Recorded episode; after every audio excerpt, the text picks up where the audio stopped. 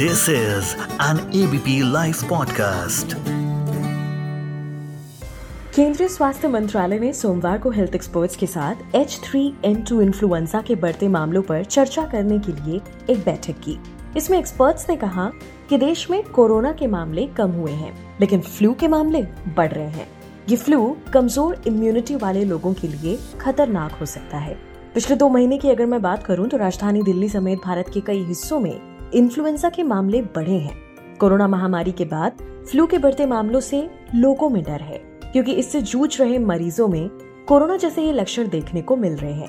बीते कुछ दिनों में दिल्ली और आसपास के इलाकों से कई ऐसे मरीज़ अस्पताल पहुँचे हैं जो 10-12 दिनों से तेज बुखार के साथ खांसी से परेशान हैं।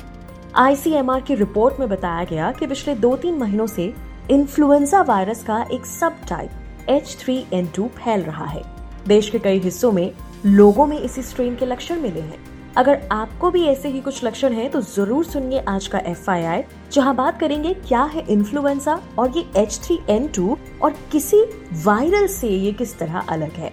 मैं मानसी हूँ आपके साथ एबीपी लाइव पॉडकास्ट पर, जहाँ मेरे साथ में जुड़ चुके हैं यशोदा सुपर स्पेशलिटी हॉस्पिटल्स के cardiologist doctor Paramjeet Singh. Welcome to ABP live podcast sir सबसे पहले जो जानना चाहूँगी वही कि इस वक्त क्योंकि बहुत सारे इन्फ्लुएंजा के जो वायरस हैं वो लगातार आते जा रहे हैं तो इस वक्त कौन सा प्रिविलेंट है इन्फ्लुएंजा वायरस और ये होता क्या है?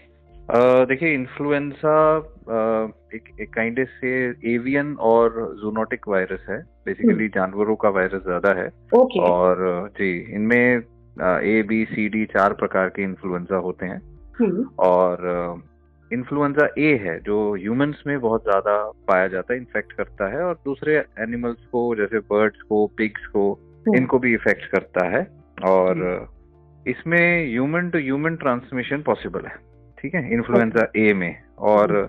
उसके भी लेकिन कई सब टाइप्स हैं जैसे H one N one swine flu हमने पहले बहुत बार सुना है अब जो आ रहा है वो एच थ्री एन टू है जी जी तो ऐसे और भी बहुत सारे H one N two H five N one H seven N nine ऐसे बहुत सारे वेरिएंट्स हैं उसके जी. जो हम जानते हैं वायरसेस म्यूटेट होते हैं तो हम्म। वैसे ही इन्फ्लुएंजा का ए वेरिएंट भी बहुत म्यूटेशन होते हैं ओके ऐसे ही इन्फ्लुएंजा बी भी है बी हम्म। वाला जो है वो नॉर्मली बहुत माइल्ड माना जाता है जो ह्यूमंस में आता है हम्म। और सीजनली एपिडेमिक्स करता है बच्चों में ज़्यादा आता है वो।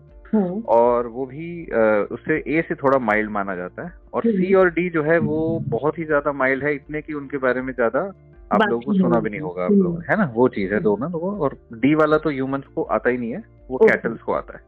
ओके तो इन्फ्लुएंजा रेस्पिरेटरी इन्फेक्शन करते हैं। हमें लंग्स में इन्फेक्शन होने वाले जो वायरसेस हैं उनके होते हैं। सबसे इम्पोर्टेंट जो हमारे लिए अभी जो चल रहा है वो एच थ्री एन टू है। जी। और ये हाँ एच थ्री एन टू जो है इसका जो वेरिएंट अभी चल रहा है एच थ्री एन टू इसमें बर्ड्स और पिग्स उसमें सबसे ज़्यादा ये वायरस फैलता है। Okay. बर्ड्स और पिग्स में और उन्हीं के थ्रू मान लीजिए कोई पोल्ट्री है पिग फार्म है hmm. उन्हीं के थ्रू या इन्फेक्टेड बर्ड्स के थ्रू ह्यूमंस में जाता है। इन्फेक्टेड इन्वायरमेंट कंटेमिनेटेड से ह्यूमंस में आके। Human to human H three N two वाला ट्रांसमिशन बहुत कम है। ह्यूमन टू ह्यूमन ट्रांसमिशन काफ़ी कम है लेकिन पॉसिबल हम्म। है कहीं कहीं रिपोर्ट्स में ये भी कह रहे हैं कि पॉल्यूशन भी इस वायरस का एक रीजन कहा जा रहा है जितना देखिए जितना पोल्यूशन होता है उतने एजेंट्स इकट्ठे हो जाते हैं वायरस को आगे अगर कोई वायरस हवा में आता है तो हम्म। उसे ज़्यादा देर हवा में रखने के लिए क्योंकि माइक्रो पार्टिकल्स जितने पोल्यूशन पे होंगे वो उतने हम्म। देर वायरस को हवा पे रखेगा इधर उधर फैलाएगा तो पोल्यूशन हम्म। वायरस के लिए एक ब्रीडिंग ग्राउंड एक अच्छा इन्वायरमेंट बना देता है। एक तरीके तो से कैरियर हो गया। हाँ कैरियर बन जाता है। ज़्यादा देर हम्म। तक हवा में रहता है तो इन्फेक्टिविटी बढ़ जाती है। तो इसी वजह से पोल्यूशन चाहे वो आ, हमारे एरियाज़ में हो घरों के पास हो या हम्म। ऐसी जगह पे हो जहाँ पे इन्फेक्टेड एनिमल्स हैं जहाँ पोल्ट्री हैं वहाँ से भी पोल्यूशन इफ़ेक्ट कर सकते हैं बहुत ज़्यादा। जी। अच्छा वेदर चेंज में होने वाला जो वायरल है ये उससे कितना अलग है? वेदर चेंज जो होता है उसमें ज़्यादातर इन्फ्लुएंजा बी का हाथ हम्म। होता है। जी। और इन्फ्लुएंजा के ही ये सारे एसोसिएटेड कह लीजिए वेरिएंट्स हैं। हम्म। मगर पॉइंट इज़ कि इनमें भी कुछ माइल्ड होते हैं कुछ कुछ में पॉसिबल सिवियरिटी होने के चांसेस होते हैं। Okay. लेकिन सब एक दूसरे के भाई बहन ही हैं एवरीथिंग इज़ रिलेटेड हाँ तो इन्फ्लुएंजा आज से नहीं है तो करोड़ों सालों से चल रहा है। और हम्म, हम्म। सबसे अच्छी बात है कि इसको प्रिवेंट करने के लिए सब मेथड्स हैं। हमारे हम्म। पास वैक्सीन अवेलेबल है इन्फ्लुएंजा की। इसमें जो हाँ जी क्वाड्रीवेलेंट वैक्सीन अवेलेबल है। इसमें दो इन्फ्लुएंजा के जो मेन वेरिएंट है ए वाले दो और दो बी वाले वो चारों के अगेंस्ट इम्यूनिटी डेवलप की जा सकती है। और ऑब्वियस सी बात है कोरोना के बाद सारी दुनिया जानती है कि अपने प्रिकॉशंस उन्हें कैसे रखने हैं? अगर कोई आदमी छींक रहा है तो उससे दूर हम्म। रहो खांसी है दूर रहो हम्म। है ना? हम्म। तो प्रिवेंशन हमारे हाथ में है।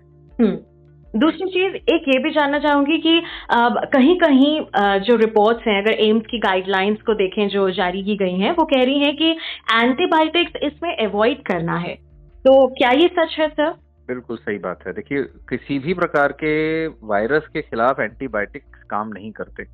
सो ऑब्वियसली इन्फ्लुएंजा एक सीजनल फ्लू ऐसा नहीं है कि अगर इन्फ्लुएंजा के एक वेरिएंट की हम बात कर रहे हैं एच थ्री एन टू तो हर इंसान जिसको खांसी या जुकाम या छींक आ रही है उसको वही वेरिएंट होगा जी. हो सकता है उसको कोई और वेरिएंट हो हो सकता है उसको सिंपल वेरिएंट हो तो हम्म। हर इंसान जिसको थोड़ा सा बुखार खांसी सर्दी हो रही है उसे एंटीबायोटिक देना कायदे से गलत होता है एंटीबायोटिक हम्म। उसी को दिया जाता है जिसमें सेकेंडरी इन्फेक्शन का अगर रिस्क होता है बहुत ही ज़्यादा फीवर होता है हॉस्पिटल हम्म। में एडमिशन हो रहा है कि सेकेंड क्योंकि हॉस्पिटल में पेशेंट्स को सेकेंडरी इन्फेक्शन के रिस्क होते हैं। तो एक क्लिनिकल जजमेंट के बेसिस पे दिया जाना चाहिए हर वायरल इन्फेक्शन के ऊपर एंटीबायोटिक्स बिल्कुल काम नहीं करते। जी बिल्कुल। तो किस तरह से ये इफ़ेक्ट कर रहा है ह्यूमन बॉडी को? देखिए ज़्यादातर केसेस में जो भी अफेक्ट होगा उसको respiratory upper respiratory tract infection होते हैं।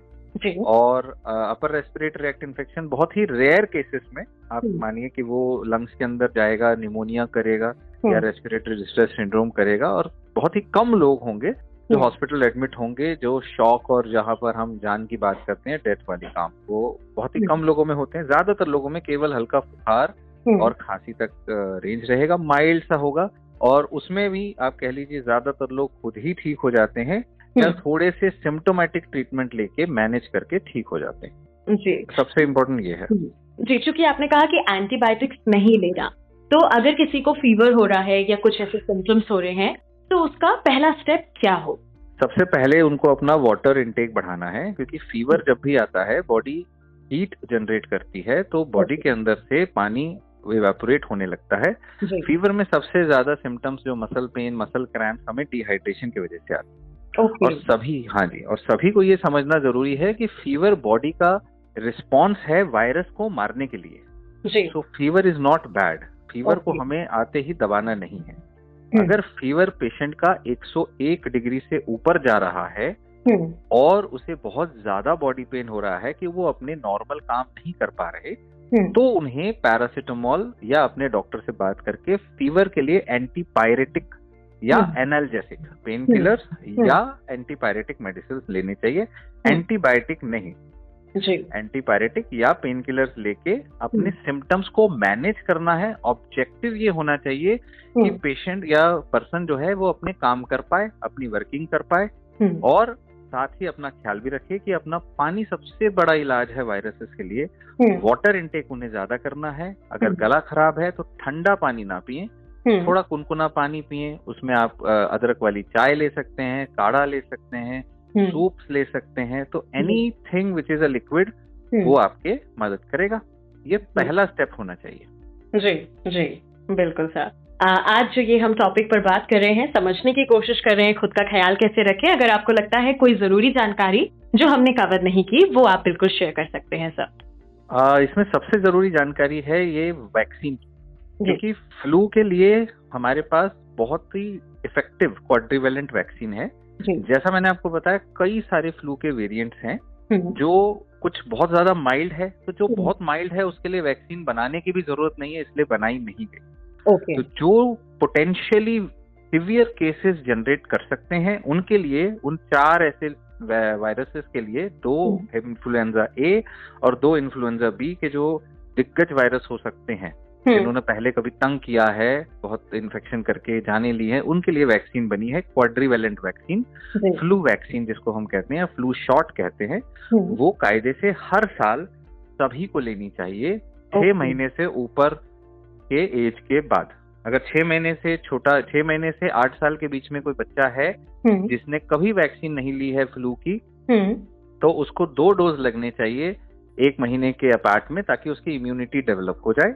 ओके और अगर उसमें छह महीने से ऊपर एक बार पहले कभी इस प्रकार की फ्लू वैक्सीन ले चुके हैं तो हम्म, उसे साल में एक बार या छह महीने में एक बार का डोज डिपेंडिंग अपॉन उनकी सेंसिटिविटी कि भाई उनको बार बार इन्फेक्शन होता है। कुछ लोग होते हैं जो बार बार इन्फेक्ट होते हैं हम्म, बार बार उनको दिक्कतें होती हैं तो छह महीने में एक डोज भी लगा सकते हैं वो हम्म। दिन में हफ़्ते में वो बच्चों के लिए बच्चों का महीने मतलब छह महीने में। और। आठ साल के ऊपर है नौ साल के ऊपर तो साल में एक डोज लगेगा क्वाड्रीवेलेंट फ्लू शॉट का। इससे ये नहीं होगा कि आप इन्फेक्ट नहीं होंगे पर इससे ये ज़रूर होगा आपका इन्फेक्शन माइल्ड हो जाएगा और ज़्यादा माइल्ड हो जाएगा और हम्म। बीमारी आपकी जो ज़्यादा दिन चलनी है वो जल्दी ठीक हो जाएगी बिना किसी सीरियस दवाई के ठीक हो जाएगी। बिल्कुल sir. Thank you so much हमारे साथ जुड़ने के लिए एबीपी लाइव पॉडकास्ट पर। मैं मानसी हूँ आपके साथ। सुनते रहिए ABP live podcast